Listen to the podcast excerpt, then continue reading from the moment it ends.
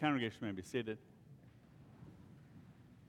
In the name of the Father, and of the Son, and of the Holy Spirit. Amen. That's who we worship. Worship God, Father, Son, and Holy Spirit.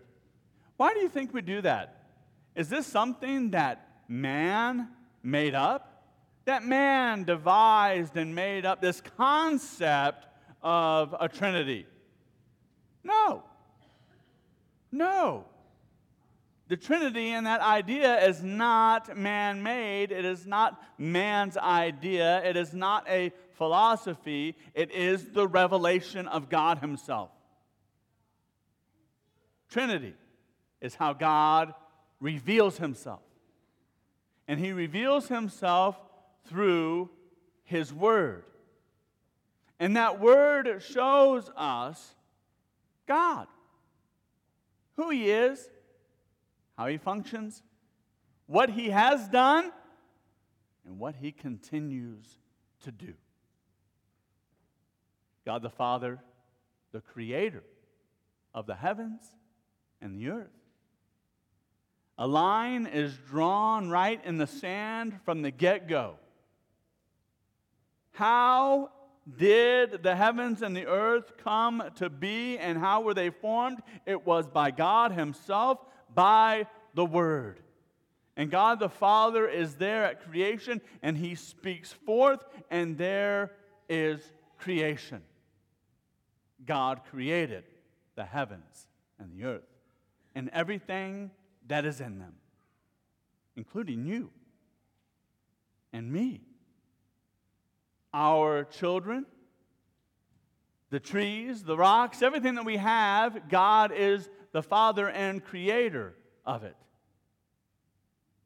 And God continues to create today. He creates and gives forth life. He is the one that causes the seasons to happen, the, the grass to grow, droughts to sometimes occur when hedges of protection are lifted or, or provided. When floods come, God's protection and that hedge is either lifted or provided. God is in control of the heavens and the earth. It's not the case that God created everything and then let it go and then stood outside of the creation and just lets it go off on its own. No, God is very involved in the creation. I'll prove that in a minute.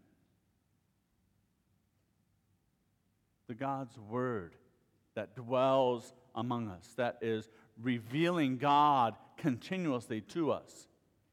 God is Father, and He is the creator of the heavens and the earth. And God has brought forth then His Son, which is the Word made and becoming flesh, the incarnation of God Himself into human, into man. His name is Jesus.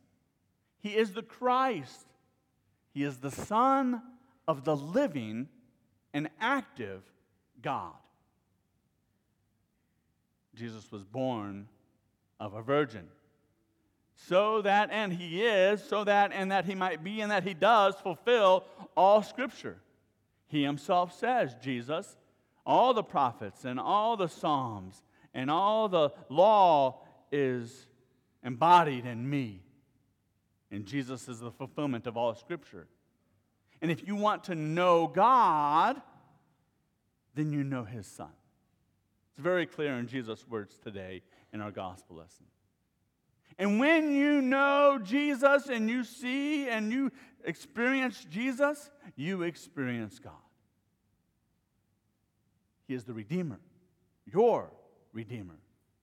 He shed his blood on the cross so that your sins are forgiven so that you might be brought by God back into a proper relationship with Him. Jesus Christ is the reconciler. He brings us to God. He gives us back to God. And through Jesus, we are now proclaimed by God righteous. Now, the Father is not the Son, and the Son is not the Father. But the Father is God, and Jesus the Son is God. And when Jesus ascended, he promised from his Father the Holy Spirit, the third person of the Trinity. And the Holy Spirit has been poured out upon the church by and through the Word, the revelation of God as He reveals Himself, Father, Son, and now the working of the Holy Spirit in our lives. He is the sanctifier, He is the doer of good works in us. If we seek to reconcile ourselves to God by our good works, we are lost. But God Himself does the reconciling. God Himself causes in us good. Good meaning God. He causes in us Himself in His own will and works in and through us. How does He do all this?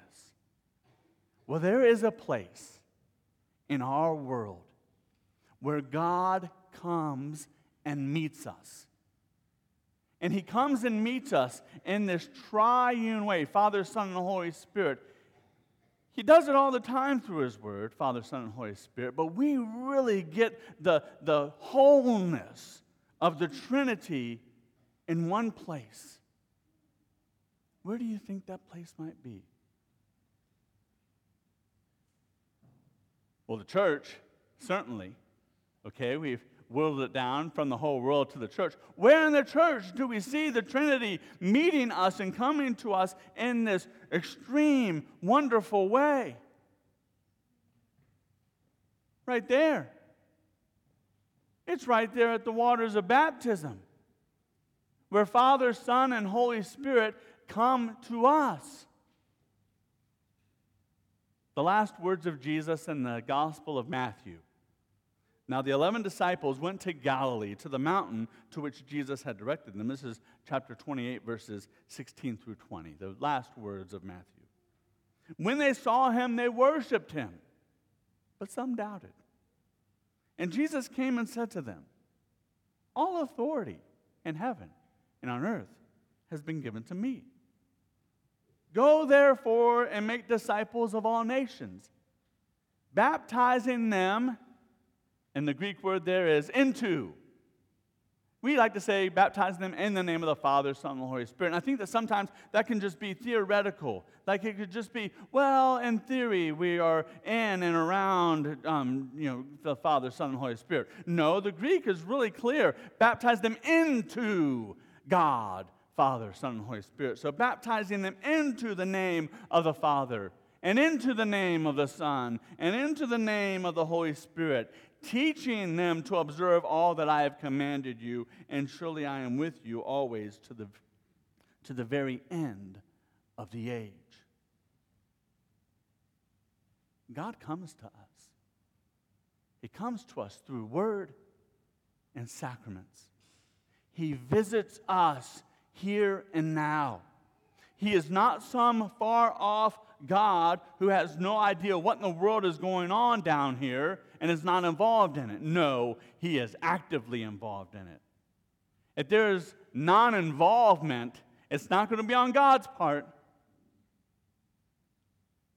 it's going to be us moving away from word and from sacrament. And if you've done that, if you've moved away from word and sacrament, repent. Repent. Because this is the kingdom of God is here. This is the kingdom of God. There is no other place where you will, where, where God can find you or, or come to you apart from His Word and the sacraments that He Himself have, has instituted by His Word, by Father, Son, and Holy Spirit. This is God's will. When Jesus says, teaching them to observe all that I have commanded you, Jesus commanded baptism here. Jesus commanded Holy Communion. When he himself broke the bread and said, This is my body given for you. When he took the cup and blessed it, the cup of wine, and said, This is my blood shed for you, for the remission of all of your sins. These are the commands of Christ that I am now teaching to you. If you came today wanting me to give you your best life now, I'm not your guy. I'm not here for self help or to improve your productivity. I'm here to tell you and teach you about God and to help you know Him as He wants Himself to be known to you. And how does He do that? All I have at my disposal is this His own revelation of Himself. We teach it to each other. We live through it. We live by it. And God lives in and through us by Father, Son, and Holy Spirit.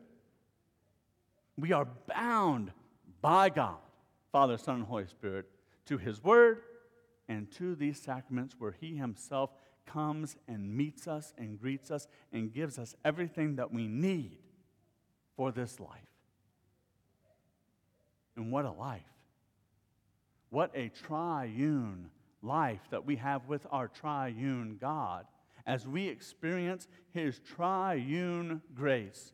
The grace that He gave us to create us, the grace that He has bestowed upon us by forgiving us through His Son, Jesus Christ. And now the grace that He has given us with the indwelling of His Holy Spirit to move us and to guide us. Where? Not anywhere in this world, no, always back to Himself, back to the Word, and back to the sacraments. It's so simple. It's so easy. In the name of the Father, and of the Son, and of the Holy Spirit. Amen.